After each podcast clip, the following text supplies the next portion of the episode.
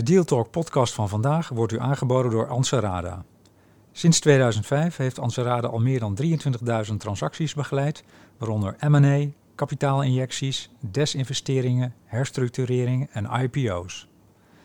Het nieuwe Anserada Deals zet een nieuwe standaard in dealtechnologie. De veilige dealsruimte omvat tools voor projectmanagement, AI-powered data rooms, speciale Q&A-faciliteiten en integratieframeworks. Anserada Deals is meer dan een virtuele dataroom. Het is een complete transactiemanagementoplossing voor de gehele deal lifecycle. Start kosteloos op anserada.com. Welkom bij Deal Talk, de podcast over fusies en overnames. Met de nieuwe serie in Deal Talk met Ben van den Burg. Dat hoorden jullie al. Ik ga in gesprek met ondernemers over dromen, daden, dilemma's en deals. Ja, Vier keer D. Sorry? Vier keer D. Mooi, hè? Ja. De gast, jullie hoorden hem al, Willem Seithoff. Willem, jij bent media-ondernemer. Ja, en een hoop meer. Ja, ook vastgoed. Eh, tech, Entrepreneur, tech, kunst. ku- ah, kunst. Daar wil ik ook echt over hebben. De deals in kunst. Heb, heb je ooit de film gezien Exit Through the Gift Shop? Nee. Oh, dat is echt een film aangeraden, ook voor de luisteraars. Die moet je zien. Dat gaat over Banksy. Die heeft dan een film gemaakt. Ja, ja. En dan gaat hij kijken hoe je kunst kan hypen. En uiteindelijk een Dat is kunst... bij hem een goed geluk. Dat is bij hem erg, erg, ja, erg goed gelukt. En dat is dan op een gegeven moment een paar miljoen waard. Oké, de eerste vraag. Eh, was er iets deze week dat je inspireerde? Dat je dacht van wow, het is echt niet normaal wat hier gebeurt. Nou, ik heb eh, vorige week eh, kunnen aankondigen dat we Business Insider Nederland hebben overgenomen. Ja. En even hoe dat ging, dat is misschien toch wel aardig. Want op zondagmiddag hadden we uiteindelijk de laatste details hadden we afgekaart. Eh, en dat hele team wist eigenlijk niet wat er aan de hand was. Dus die werden zondagavond gebeld of ze maandag bij ons eh, langs konden komen. Omdat de zaak was overgenomen. Dus die mensen die Het kwamen... team van Business Insider. Ja, Ja. dus die mensen komen, dat team komt op maandag eh, binnen. Die hadden nog nooit na, zeg maar, dat ze het telefoontje hadden gekregen, met elkaar gezeten van jeetje mina, wat gebeurt er dan allemaal? Dus die waren, nou ja, toch wel verrast en, en een beetje uit, uit hun comfortzone. Eh, en wat moet je dan uiteindelijk doen? Dat is dat je dan toch weer de mensen eh, een week daarna, dus dat is wat we deze week hebben gedaan, weer hebben uitgenodigd en allemaal uitgelegd hoe het allemaal gaat. En dan zie je dat het eigenlijk weer heel smooth gaat en mensen er zin in hebben, et cetera, et cetera. Dus dat is altijd, want bij overnames, je hebt ook die Ja. andere serie gedaan, men heeft het altijd over die deal. Nou, die deal is eigenlijk ja, een klein onderdeeltje van het hele traject. Want het gaat weer over cultuur en integreren en mensen. Ik heb al heel veel vragen nu. Eerst deze. Had je van Dat mijn, eh, Eh, hoeveel man waren dat? van deze week. En we hadden gisteravond natuurlijk de M&A M&A Award zomereditie. 900 man in de beurs van Berlage. Het was een groot feest. Eh, en daardoor klink ik misschien wat schoor. Wat was het absoluut hoogtepunt van de avond? Dat was eh, het optreden van eh, Dino Martin. Ja, was die goed? Ah, die Dino Martin, jongen, die kan... Die...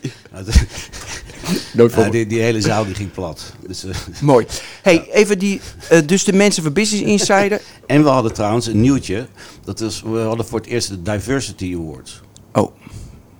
Want die hele wereld, zeg maar, in de Zuidas, Ja, waar we nu ook zitten, dat is zijn allemaal man- mannen. En, oh. en, maar al die kantoren die zijn natuurlijk wel bezig met uiteindelijk meer diversity. En daar hebben we dus een award voor gehad. En dat wordt ook door die Ja. hele menigte... Maar mag ik nu even een verdiepende vraag stellen? Want die zit je alleen maar... Dan gaan we eerst dus over die Diversity Awards. En dan wil ik ook die mensen van Business Insider Diversity Awards. Kijk, het zijn natuurlijk allemaal eh, dezelfde mannetjes. Ja, met dezelfde waarden en dezelfde opleiding. Kijk je dan ook naar, want die doet ook in kunst, daar hadden we het net over, dat er anders type soorten denkachtige mannen van ook bij zitten? Of is het dan alleen maar, nee, vrouw van een, van een andere, Ja, dit is een andere kijk, achtergrond? Wij hebben dan gewoon ook een professionele jury. Hè? Ik, ik zit daar niet zelf eh, bij. Nee, tuurlijk niet. Dat moet je volstrekt ook niet gaan doen in mijn geval. Dus dat is een heel reeks van criteria. Dat is inderdaad de bezetting in teams, maar ook of een, een bedrijf daar uiteindelijk echt bewust mee eh, bezig is of niet. Dus het is een heel mix van allerlei criteria. Ja, en dan, oké, en criteria is oké. Dus het is gevarieerd, mooi. Maar dan is het natuurlijk ook zo, het is niet voor niks dat het type mens op de Zuidas die in M&A doen, hetzelfde type mensen zijn. Want dat is waarschijnlijk het succesvolste. Hoe weet je nu, als dat heel erg divers wordt, dat je niet de zeven vinkjes hebt, om even Joris Luijendijk te citeren, maar iemand met twee of drie vinkjes, dat het dan succesvoller is? Ik weet het niet. aan jou de vraag. Nou ja, kijk, weet je, even als het gaat over diversity, daar is ook heel veel wetenschappelijk onderzoek naar gedaan. Wellicht bekend. Ja, ja, dat weet ik allemaal. Dan gaat het altijd over dat, dat uiteindelijk als je diversiteit in teams bouwt, eh, dan, dan worden teams beter. En eh, diversiteit in die zin, dat kan natuurlijk op heel veel niveaus eh, worden bekeken. Dus man-vrouw, maar dat kan ook zijn op andere kwaliteiten. Maar het is Mhm. altijd, eh, dus bijvoorbeeld in mijn bedrijf hebben we inmiddels 200 man eh, in Hoe dienst. We hebben op dit moment hoe 20 divers? vacatures. 20 Ja, vacatures. tuurlijk. Mensen allemaal komen werken. Nee, maar dan moet je ook nadenken van, weet je, als je een bepaald soort type mensen in een team hebt, dan moet je ook andere mensen met andere kwaliteiten daarnaast zetten. Het Ja. gaat juist over de diversiteit. En Snap is ik, niet snap alleen ik, snap ik, snap vrouw, Nee, dat snap ik, snap ik, snap ik, ja, snap ik. Alleen, Ja, ja, nee, dat is fijn dat ik het snap. Alleen, kijk, voor ons is dat duidelijk, maar in, in, in de praktijk, feitelijk is het zo dat mensen, en we weten allemaal, het is beter. Dus wij zorgen voor diverse teams en dat willen wij, maar dat krijgen we niet voor elkaar, want die mensen zijn er niet. En, maar in de praktijk is dat het vaak niet zo is. Nee, dat is best wel lastig Nee, om... je ziet, je ziet eh, ik bedoel, weet je, ik ben bij heel veel recruitmentprocessen betrokken. Je ziet altijd dat mensen de neiging hebben om hetzelfde soort type aan te nemen. Ja. Want dat, daar voelen ze zich eh, prettig bij. Ja, nou, En de, en de hele grap is vaak dat je juist dat niet moet doen. klopt. En jij doet dat bewust niet? Eh, absoluut. Oké, jij neemt Business Insider over. Ehm, was dat, leken die mensen op de cultuur van jouw huidige bedrijf of totaal niet? Nee, ehm, dat is misschien een ander misverstand. Als je een bedrijf overneemt, dan heb je eigenlijk vaak maar met één of twee mensen uit dat bedrijf te maken. Dus eh, misschien eh, één of twee is misschien wat klein, maar je hebt altijd te maken met alleen de top. En, en vaak zijn dat toch eh, processen die gaan onder eh, strikte geheimhouding. Dus eigenlijk die hele teams, die, die, die, die spreek je niet eens. Dus je eh, weet vaak gewoon niet hoe de bezetting in die teams is. En dat, je, dat is dus een van de dingen die ingewikkeld is. en je vraagt je dus, en waren die twee mensen in de top waar jij mee sprak, was dat hetzelfde bloedgroep als jij hebt Nou ja, of totaal? eigenlijk- maar in maakt ook niet uit, want ze zijn op, toch weg. Op, het moment dat eigenlijk de deal gedaan is, spreek je die mensen pas. De, de mensen die je. Ja, en hoeveel waren het er? Want dat was die zondagmiddag. Nou ja, moesten ze Nou ja, dat- in worden zeg gelegd. maar we hebben overigens een, een uitstekend duo. eh, Jeroen de Boer, die, die content director is, en Steven Smit, eh, commercial director. Super. Eh, maar die hebben we uiteindelijk drie weken voor de finale eh, deal hebben we die ontmoet. Hoeveel, En, en zo'n proces duurt vijf maanden. hoeveel mensen zijn totaal toen op zondagmiddag gebeld die door moesten? En dan- Ja, zeg maar een team van 15 ongeveer. 15 man. Had je van tevoren dat proces, dan integratie, eh, had je dat helemaal uitgedacht of doe je dat? Nou ja, we, dit, Along dit, the way. eh, is voor onze zestiende overname. Eh, in mijn leven qua deals zit ik wel denk ik op de 30, 40, 50 in die orde van grootte. Dus enige ervaring eh, die hebben we wel. Eh, dus zeg maar in, in ons bedrijf zelf hebben we nu wel gewoon een, way of working. Hoe doe je dat? Kun je dat dus beschrijven, die way of nou ja, working? dat gaat er dus om dat je, dat je dus heel veel tijd besteedt aan, aan de mensen. Want er is voor hun natuurlijk iets toch wel vrij fundamenteels aan de gang. Er komt een andere werkgever met een ander kantoor, met andere eh, toekomstbeelden, verwachtingen ten aanzien van wat er wel Ja. of niet ge- gevraagd wordt, eh, carrièreperspectief. Dus eh, mensen, zeg maar, in, in dit soort processen eigenlijk vrij essentieel. En het grappige is dus eigenlijk ook als je kijkt naar due diligence processen, dat er eigenlijk eh, weinig aandacht aan dit soort dingen is. Mhm. Terwijl dat eigenlijk eh, in hoge mate zou moeten zijn. Ja, maar goed, het is ook heel lastig. Je kan niet met ze allemaal praten. niet- precies. Nee, Daarom. Tuurlijk, tuurlijk, tuurlijk. Eh, ze kwamen op maandagochtend kwamen ze. Vind je het nog leuk dit gesprek? Ja, Of? ik vind het hartstikke Ja, mooi. ja. Ehm, weet je, op maandagochtend kwamen ze bij je. Wat heb je ze toen verteld, die 15 man? Of deed iemand anders dat? En dan vertel je iets over het bedrijf. En dan vertel je inderdaad van eh, dit is... eh, eh, En waarom? En Dus de reden waarom. de reden waarom. Vertel eens, vertel, vertel. Ja, Ja, dus de- nou ja, de- dat soort dingen. Dus de reden waarom je zo'n overname doet. maar doe even Vertel- letterlijk wat je vertelde, waarom die overname is Nee, geweest. Dat is een, eh, dat is een, eh, eh, een presentatie van een uur. Nou, je kan dat toch even... De, de vraag is, wat, wat vertel je die mensen Ja. als je vertelt waarom inderdaad die overname relevant is, waarom je het gedaan hebt, wat zeg maar het bedrijf is wat overneemt. Hè? Dus Ja? in dit geval ons bedrijf. En ook gewoon wat het proces gaat worden om, eh, om mensen uiteindelijk eh, weer goed op de rit te krijgen. Ja, maar weet je wat ik nu wil weten? Ja, waarom we het hebben overgenomen. Ja, Nou, Ben, ja, de- dat duurt ook wel lang. Nou vertel maar, vertel, nee, Ja. Nou, kijk, even eh, inmiddels eh, de 16 overnames 2010 begonnen. Eh, de, de focus is eigenlijk altijd geweest om business-to-business media bij elkaar te rijgen, om het maar even zo te zeggen. Dus we hebben nu in allerlei verschillende markten hebben we eigenlijk een marktleiderschap. Bijvoorbeeld een adformatie voor de wereld van marketing, media, communicatie, advertising. Binnenlands bestuur voor bijvoorbeeld voor de overheid. Ja. AG Connect. AG Connect, ik heb die allemaal staan. 95.000 IT-professionals, i-bestuur of i-bestuur, hoe zeg je ja, het? i-bestuur. 85 I-bestuur, 85 wij- van de wij bestuurders hebben- enzovoort. Wij zijn eigenlijk in tien markten actief. En dat zijn eigenlijk allemaal titels die uiteindelijk binnen één bepaalde doelgroep, als het goed is, de belangrijkste titel zijn. Maar uiteindelijk wat er gebeurt is dat je altijd binnen die doelgroep aan het werk bent. En wat nou het grappige is met Business Insider, dat is veel meer een generiek bereik. En wij kunnen uiteindelijk dus feitelijk met, met de content die we hebben, een beetje uit onze eigen cirkels komen. eh, en, en naar een veel breder publiek gaan. Eh, dus even in getallen. Wij deden 1,3 miljoen eh, uniques per maand. eh, unieke bezoekers. Dus Met is- al jullie titels? Ja. Business Insider is generieker Ja. en is ook groter. Dus 2,2 miljoen. Dus in totaal zitten we nu op 3,5 miljoen uniek per maand. En als je dat vergelijkt ten opzichte van nummer 2, dat is FD en BNR, die zit op 2 miljoen. Maar je hebt overlap hè, van Ja, business goed, in. dan heb je iets van overlap. Maar waar het even om gaat is, hè, eh, structureel zijn we nou uiteindelijk als het gaat over zakelijk bereik de grootste in Nederland. Ja. En wat eh, denk ik heel eh, aardig is, is als je kijkt naar Business Insider International, dus het hele bedrijf. Yes. Dat is ook het grootste nieuwsplatform voor professionals in de hele wereld. Mhm. 200 miljoen uniques per maand. Dus groter dan CNN. Ze hebben in de US hebben ze bijvoorbeeld 400 redacteuren zitten. In Londen hebben ze er 100 zitten. En al die content die daar gemaakt wordt, die krijgen wij ook Ah, ter dat beschikking. zit ook in. Ja, mooi. Om het te vertalen en dan eh, vervolgens te gebruiken. Dus het aardige is natuurlijk, als we bijvoorbeeld straks de Amerikaanse verkiezingen hebben. Dan zitten er dus 400 man in, eh, in New York, die zitten er allerlei stukjes eh, over te typen. Ja. En ik zei laatst op een bijeenkomst met allerlei mediamensen, toen zei ik, god wat ontzettend leuk. Even RTL Nieuws, De NOS, NRC, Volkskrant, noem het allemaal op. Die zitten dan vaak met twee correspondenten. En wij hebben straks toegang tot 400 man. Daarom. Dus ik ben ontzettend... Trots. eh, ja, nou, het is een goede move. En, eh, eh, en ook dus heel spannend, omdat je dus nu ook die internationale connectie hebt. Snap ik. Je hebt al die verticals. Ja? En nu generiek. Hoe zorg je dus dat al die verticals, je zegt dan heb ik totaal bereik, maar als ik Ja. bij bijvoorbeeld bij AG Connect en de Business Insider, hoe krijg je mij als AG Connect community lid? Hoe krijg je mij dan ook bij de Business Insider geïntegreerd en dat ik daar een abonnementje op neem of de juiste advertenties krijg? Nou ja, kijk, eh, als je kijkt naar het contentaanbod op Business Insider, is dat natuurlijk veel breder dan bij Mhm. AG. Bij AG ga je weer echt de diepte in op datgene wat jou eh, interesseert op het gebied van tech. Die totale focus en diepgang, die zit niet bij Business Insider. Dat is veel Nee, dat snap ik.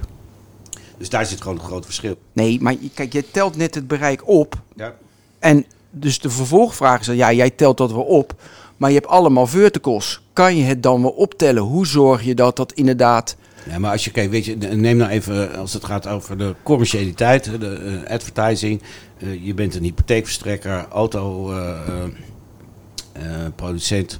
ja, dan wil je gewoon uiteindelijk een heel groot bereik hebben. Nou, als je nu 3,5 miljoen mensen kunt, eh, kunt bereiken, dan, dan ben je voor dat soort partijen als, als nieuwsmedium ben je opeens een hele interessante, relevante medium. Ja, oké, over die deal. Ehm, komen ze dan eh, met Business Insider? Hoe was het begin? Dus het begin dat die twee mannen, waren het, denk ik, dat die bij jou, kwamen ze bij jou of ging je naar ze toe? Eh, Kijk, in, in dit geval ook, maar zo gaat het meestal.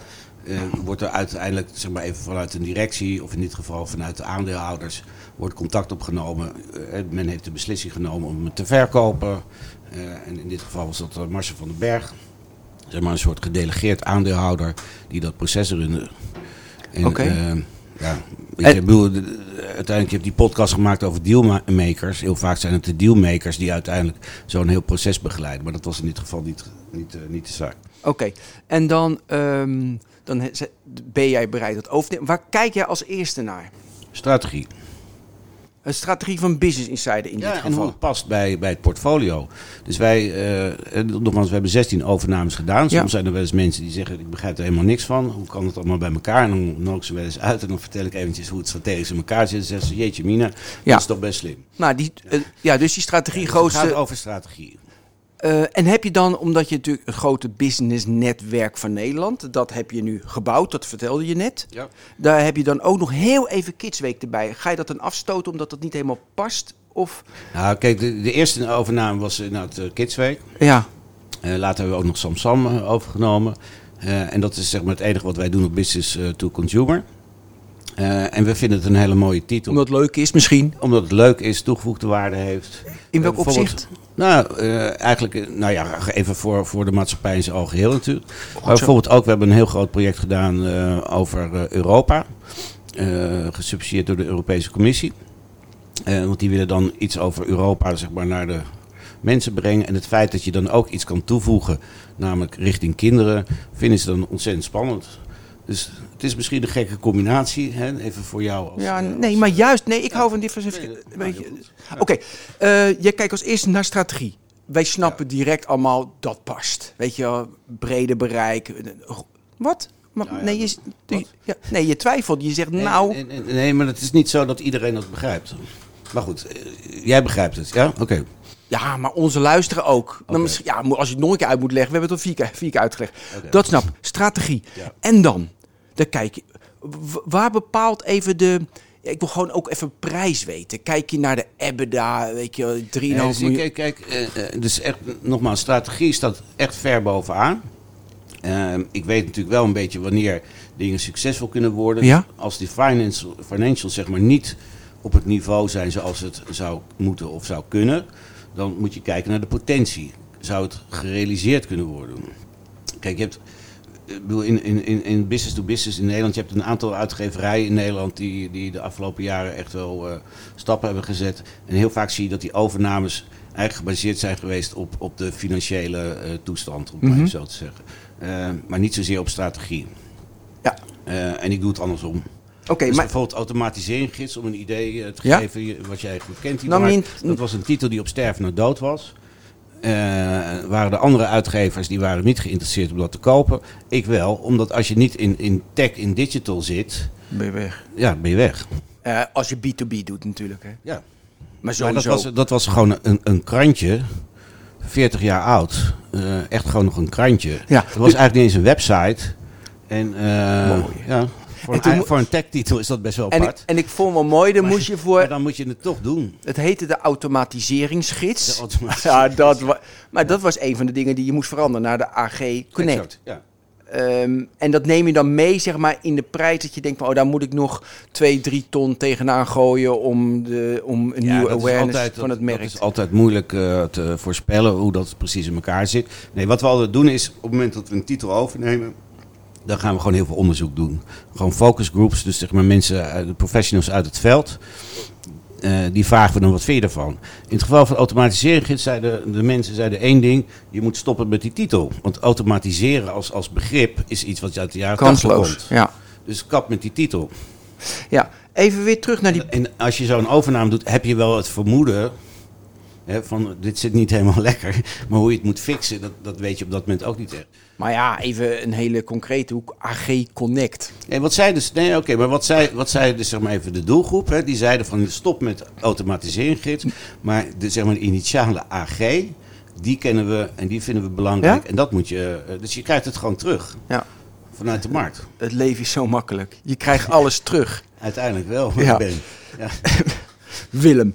Oké, ook met podcast zo. daarom. Willem, even je, dus eh, strategie 1, 2 is ook de prijs. Kun je me even wat, wat meenemen? Kijk je dan naar, gewoon naar de EBITDA en keer zoveel wat standaard is in de markt, betaal ik dan? Of, Nou ja, natuurlijk. Dat, dat zijn eh, over het algemeen de criteria natuurlijk. en bij media, bij mediabedrijf is dat eh vier, ik geen idee, vier, ja, vijf? Dat soort dingen, ja. Ja, ja. Maar op zich is dat totaal niet spannend. Nee. Want? Nou, kijk, dat is wel een goeie. Eh, ik zit ook heel erg in de techwereld. Yes. En eh daar gaat het natuurlijk altijd heel erg over waarderingen. Ja. Hè, er worden gekke waarderingen betaald. Maar wat ik ook wel geleerd heb van een hoop fondsen waar ik ook internationaal mee, eh, mee werk, die zeggen eigenlijk de, de, de, de aankoopprijs is eigenlijk niet zo heel relevant. De voorwaarden. Nee, het gaat erom wat je ermee zeg maar, kan bereiken. Oh ja, oké. Dus eigenlijk is de aankoopprijs is, is relatief eh, minder belangrijk. Het gaat over de potentie. Ja, maar zo vind ik ook een beetje makkelijk hoor. Nee, vind ja. ik niet. Nou, ik nee, maar- oh, nou, nee, maar dat is nou het ondernemerschap. Ja, nee, snap ik. Nee, maar het is makkelijk. Want ik kan zeggen, oké, maar eh, oké, dan is de overnameprijs, ik, ik, ik, noem maar wat, voor AG Connect, dat is natuurlijk geen tech. Eh, Noem even tech. als je een techbedrijf hebt, gewoon een subscription model en de overnameprijs is 100 miljard, dan kan je zeggen, is niet interessant. Nee, want, tuurlijk, nee, tuurlijk. Maar even, nee, maar stel nou eventjes, weet je, eh, eh, een Series A, eh, misschien een Series B. Weet ik. Dat soort dingen. Weet je, dan, dat, Dan maakt het niet dat uit. Of dan moet je 20 meer of miljoen meer. 25 Dat miljoen, maakt niet uit. Dat maakt het niet uit. Daar ben ik mee eens. Maar natuurlijk niet 100 miljard of 1000 miljard. Dat is natuurlijk onzin. Oké, dus die prijs ook met... Want we zijn nog steeds bij Business Insider. Hè? Jij ging bij AG Connect. We zijn, we zijn daar nog steeds... be- De, dus die prijs is echt... Die heb je in één keer... Daar denk je niet eens over na. Of is dat... Natuurlijk wel. Natuurlijk Ja, maak je daar sommen over. Hoe gaat die onderhandeling dan? Ga je dan moeilijk zitten doen? Nee, maar je, dus je- je maakt je eigen voorspellingen ehm, eh, over wat zeg maar, de, de omzetten zouden kunnen zijn en de winstgevendheid. Dus dat, dat, nou, dat noem je met een mooi woord normaliseren. Ja. En op basis van die normalisatie ga je wel een prijs berekenen. En dat is natuurlijk wel de start van een onderhandeling. En zat jij direct wat, wat zij dachten en jij dacht... wa- Was dat een groot verschil? Eh, nou, laat ik het even generiek zeggen. Eh, heel vaak merk je wel dat uiteindelijk, eh, want je zit vaak toch een beetje in een competitieve eh, omgeving natuurlijk, dat, je, eh, dat er toch wel ergens een soort van een, een, een gemeenschappelijk oordeel komt over prijs. Vaak liggen die, die prijzen wat een concurrent biedt, zit over het algemeen niet zo heel ver van elkaar vandaan. Maar het is ook weer zo bij overnames niet altijd zo dat de prijs weer doorslaggevende is. Nee. Dus wij hebben bijvoorbeeld eh, een paar van die overnames hadden wij echt niet het hoogste bedrag. Maar waren er andere elementen waardoor uiteindelijk eh, de verkoper vond dat het toch beter was om zich aan te sluiten bij ons. Zoals? Mensen... Ja, precies. Weet je, wat is de toekomst van, Toekomst. van de titel? Wat is de toekomst van het team? Ehm, en, en daarom is het denk ik ook wel heel belangrijk dat je als bedrijf je ja, toch eh, innovatief neerzet. Dat er, dat er eh, ontwikkelingen zijn, dat je strategisch goed bezig bent, dat je het allemaal qua zeg maar, interne huishouding goed voor elkaar hebt, dat er een hele leuke sfeer is. Al dat soort dingen. Eh, Je, moet- je moet jezelf als, als zeg maar even overnemende partij, moet je je wel zodanig positioneren dat uiteindelijk een verkoper zegt, of het management Wat een zegt. topclub. Ja. Ik, mo- ik moet ineens denken, heb jij wel eens een verschrikkelijke lijk in de kast gehad bij al die overnames? Even, eh, even tussendoor, hè. Moet, moet ik ineens aan denken. Ehm, Dat nou, je echt dacht van, eh, hoe kan dit? Nee, eh, eigenlijk relatief weinig. Maar nogmaals, weet je, kijk, er zijn altijd dingen die na zo'n overname anders uitpakken dan je had verwacht. Mhm. Maar nogmaals, als je het doet voor de lange termijn, dus Dan maakt maakt dat het- niet uit. Dan maakt het ook niet zo uit. Dat Maar noem eens een voorbeeld van, van nou, dat is ongelooflijk dat dat zo anders uitpakte. Weet je dat nog? Ja, Of die dat druk je zijn- allemaal dat weg. kan zijn eh, op, op gebied van tech bijvoorbeeld. Ja, Eh. dat het allemaal spaghetti code dat het, dat het Nee, totaal dus niet schaalbaar nee, was. Uiteindelijk, weet je, bij, bij, als je kijkt zeg maar even naar het hele integratieproces, dan gaat het eigenlijk over twee dingen. Dat gaat over mensen en tech. Ja, Hè, databases, Ja, et cetera, et cetera. ja. Hele goeie. En, en dan zie je vaak dat dat, eh, zeg maar die, die tech-integratie, die is vaak weer barstiger, die duurt langer, kost meer geld, Ja. ingewikkelder. Nou, je, Ja. je weet al. ja, ja, gaaf. Want nee, goed dat je het zegt. Want we hadden het net over die verticals. Maar je moet natuurlijk iets integreren in de backends om minder verticals te krijgen. Om één groter geheel te Ja. krijgen. Kun je daar over dat proces iets vertellen? Dat het Ja, ingewikkeld wij is? bouwen, dus wij hebben inmiddels, eh, dat doen wij wat anders dan eh, sommige andere eh, uitgevers in ons veld. Wij hebben de hele tech eh, geïnsourced. Dus we hebben een team van nu 16 mensen. Dat is best veel. Mhm. Dus zeg maar ongeveer 10% van de totale onderneming zijn gewoon techies. Om het maar even zo te zeggen. Eh, en wij bouwen bijvoorbeeld een eigen CMS, eh, single sign-on dingen, et cetera, et cetera. Wow. Nee, ga- gaaf. Ja, dus, nee, dus dat je één platform hebt, dat je al die verschillende titels eigenlijk Ja. vanuit één platform kunt. Met eh, één single sign-on, zodat je één database hebt. En dat je de... En dat je ook content sharing kan doen. Ja, Dus daar zijn we eigenlijk al een tijd mee bezig om die hele tech-infrastructuur, om dat eigenlijk helemaal te uniformeren. Eh, ik hoop dat we eind van het jaar eh, gaan we AG Connect een nieuwe, in een nieuw jasje stoppen. Hé, hé, dat ziet er niet uit, man. Dat je daar niet een keer wat aan kan doen. Ja, en eh, dus die, die, die, die, die, die herpositioneren we helemaal. Toen En die gaat als eerste draaien op zeg maar, dat nieuwe platform. En dan kunnen we al die andere sites, die kunnen we dan daarna ook weer overzetten. je begon met die strategie in 2010, zei je net, hè? Ja, Toch? Had je dit over ogen of is het along the way, is dit zo ontstaan? nou, ik zit natuurlijk al eh, vrij Nou, lang in de media. Nog veel langer, maar ik wil even bij Nee, ja, goed, 2010. eh, ik heb ooit de overname FD gedaan in eh, 1997. Dat was natuurlijk toch eh, de belangrijke titel in het business-to-business segment. En wat je wel zag, dat was dat er uiteindelijk zeg maar, een hoop van de grotere uitgevers als Wolters Kluwer of de SDU eh, of Elsevier, dat die uiteindelijk nog met een aantal titels zaten waarvan je weet dat dat niet strategisch op de lange termijn in het portfolio past. Mhm. Dus dat er een soort van, van reshift zou gaan plaatsvinden in die markt, dat, dat, eh, dat eh, kon ik wel voorspellen. Alleen hoe en wanneer, dat weet je niet.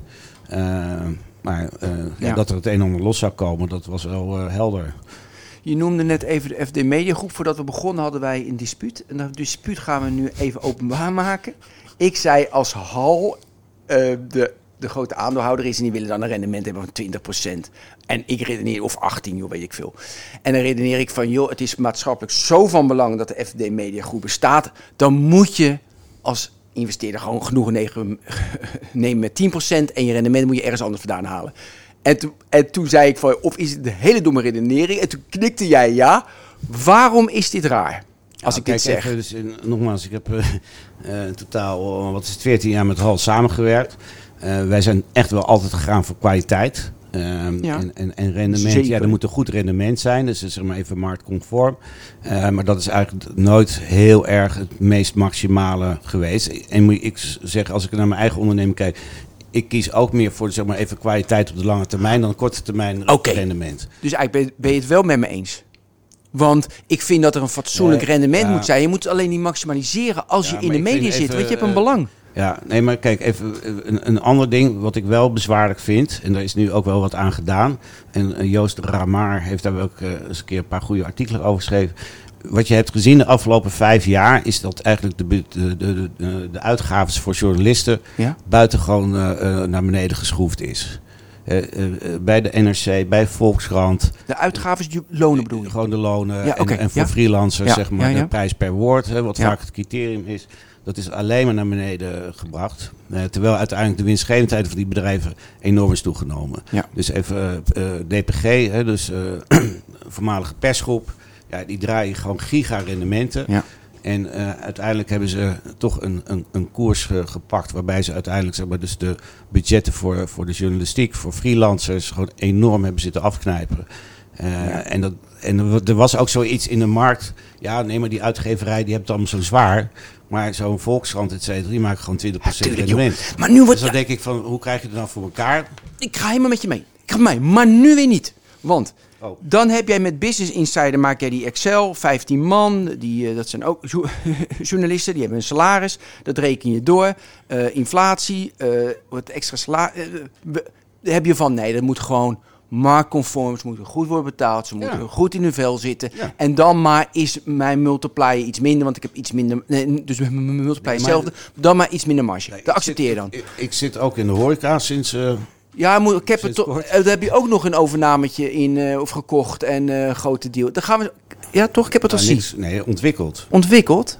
Maar we hadden eerst hadden we de horeca uitbesteed en vervolgens hebben we de horeca weer teruggenomen.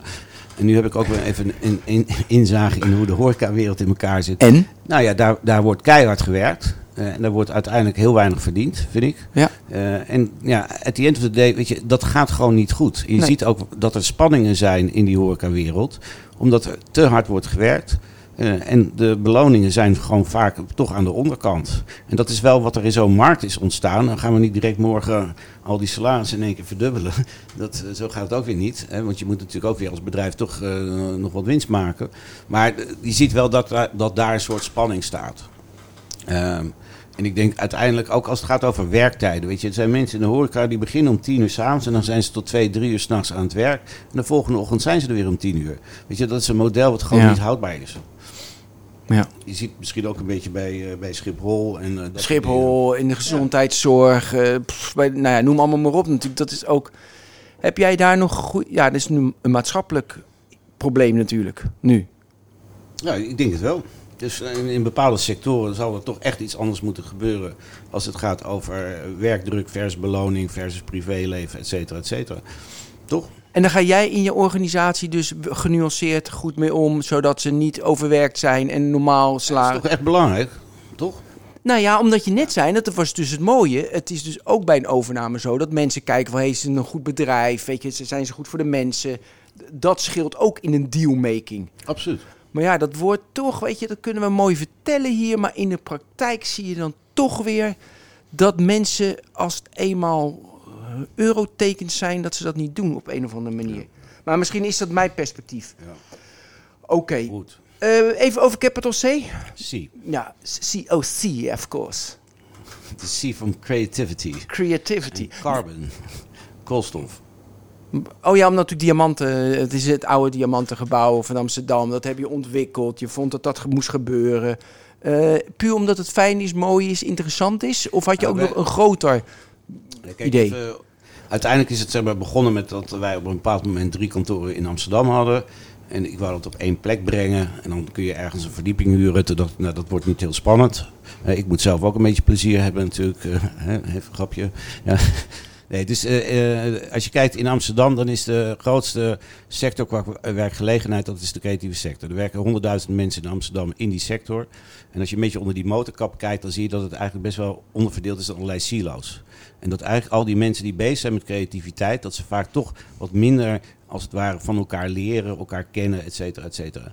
Dus eh, ik zit nogmaals in de wereld van de kunsten en met adverbatie. Ja, de kunst gaan we over hebben. Kunst gaan we over cetera. Dus eigenlijk was het hele idee van als je nou iets kunt creëren waar eigenlijk al die verschillende bloedgroepen uit die creatieve sector zich op een of andere manier prettig voelen.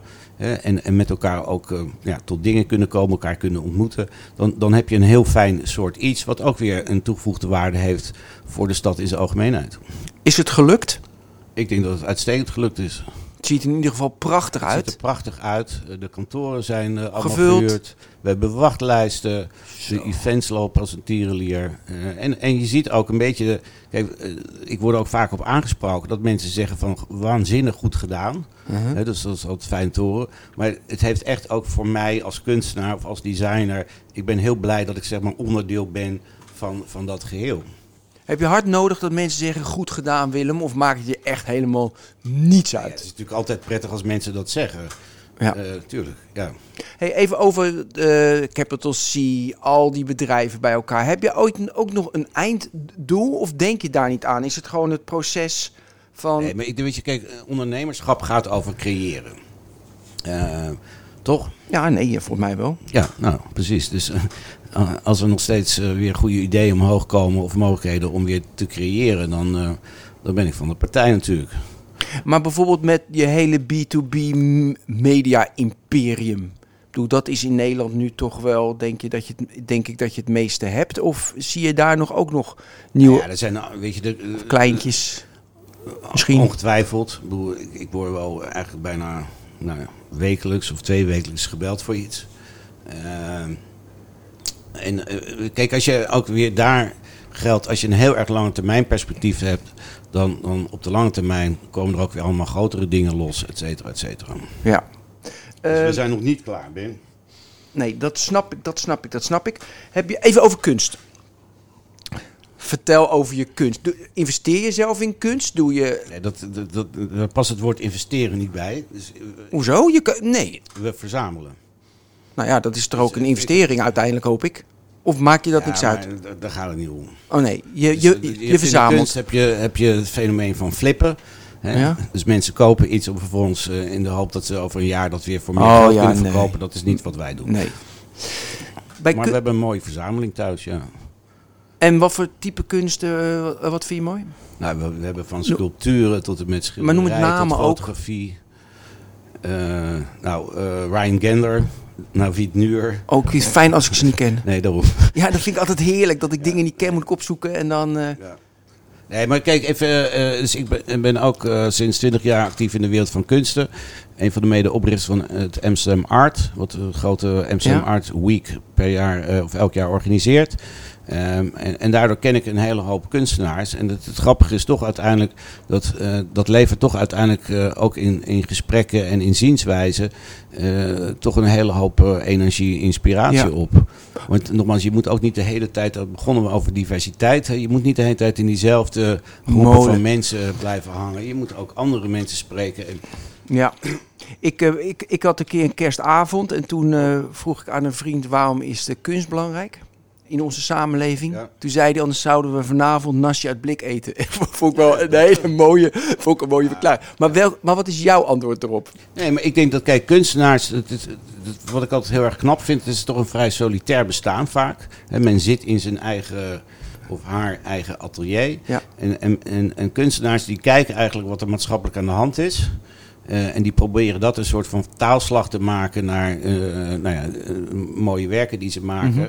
Dus die, die, die kijken op een andere manier naar datgene wat er om ons heen gebeurt. En die vertalen het op een hele aparte manier naar hun eigen, zeg, nou ja, de, de zaken die ze maken. Hoe? En, Ja? en, en daar heb ik altijd wel heel erg bewondering voor. Want goede kunstenaars zijn ook in staat om zich steeds weer opnieuw uit te vinden. En eh, dat zouden eigenlijk, denk ik, eh, in Heel het veel mensen moeten doen. Precies. Doe jij dat ook? Wanneer, Ja, wanneer heb wel. jij jezelf voor het laatst, ik denk met capital C, heb je jezelf toch of op een andere manier? Wanneer Nou ja, heb je dat voor... is dat, hè, dus ik eh, had nooit iets in vastgoed gedaan, dus dan begin je daarmee. Eh, en het feit dat je eigenlijk daar geen ervaring in hebt, dat, dat geeft ook de mogelijkheid om zeg maar, het weer op je eigen manier te doen en op een eigen Ja. manier te ontdekken hoe je zoiets moet doen.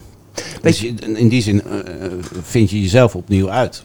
Weet je wat ook naar mijn idee inter- interessant is? Kijk, een kunstenaar die maakt wat hij zelf mooi vindt en wat hij belangrijk vindt en wat er moet gebeuren. En daar hoort een publiek bij. En is dat één persoon ook goed? Zijn dat Ja. er 1 miljard ook goed? Ja.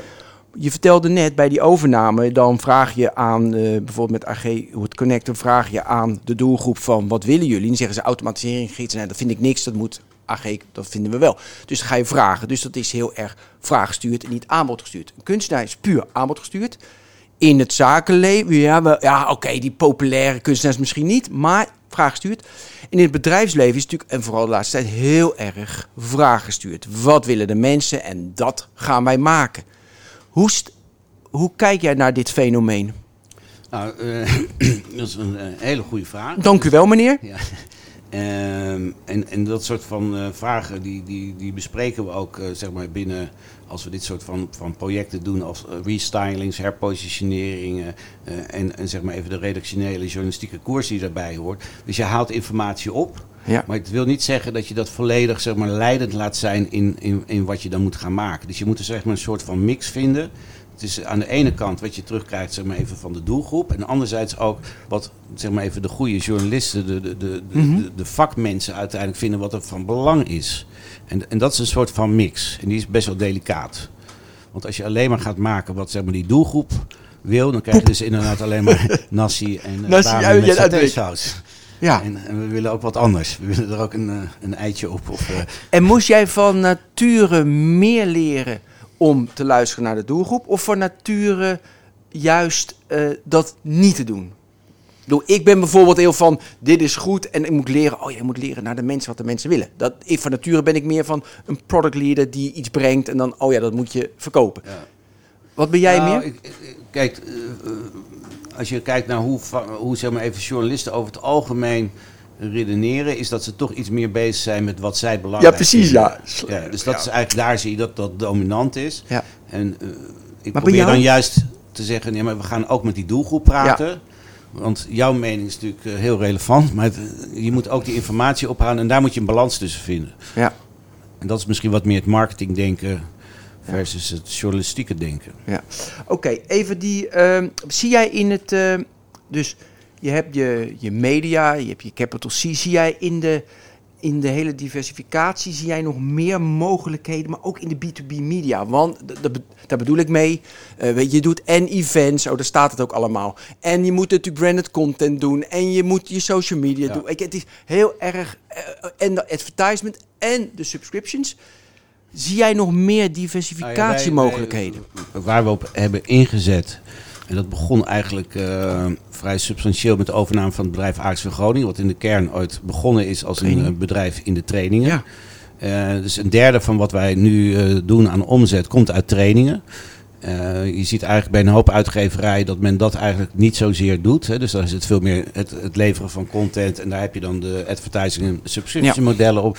Maar wij denken ook heel erg van als je die mensen uiteindelijk op je platform, Mhm. op je sites binnen hebt, zeg maar, ze lezen wat, dan wil men er wat meer over weten. En dat, dat die volgende stap, dat kan zijn events. Hè, dus eh, delen zeg maar, van kennis in, in, in live omstandigheden of eh, Ja. via webinars, maar ook op het gebied van trainingen.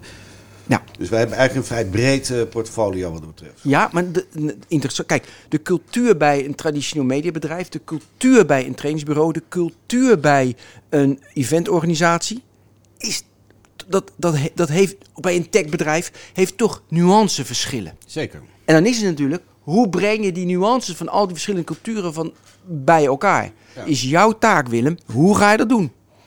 Nou, dus daarom. nee, maar daarom- als we even terugkijken naar, naar zeg maar, het gesprek, dan heb ik heel vaak gezegd: het gaat over mensen. En- Ja, maar dat het- is te makkelijk.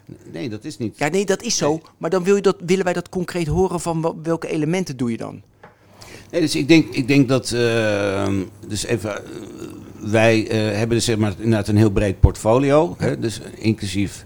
Dus zeg maar even de journalistieke producties op allerlei manieren, inclusief podcast, webinars, et cetera, et cetera. Dan events en educatie. Dat zijn dus inderdaad allerlei verschillende takken van sport. Maar je moet uiteindelijk toch ergens een gemeenschappelijke deler weten te vinden. Eh, en dat is, nou, ik denk dat daar ongeveer meer dan de helft van mijn tijd in gaat zitten. Hoe kun je nou uiteindelijk ervoor zorgen dat zeg maar, de expertise die je moet hebben om in zo'n bepaalde tak van sport het heel goed te doen.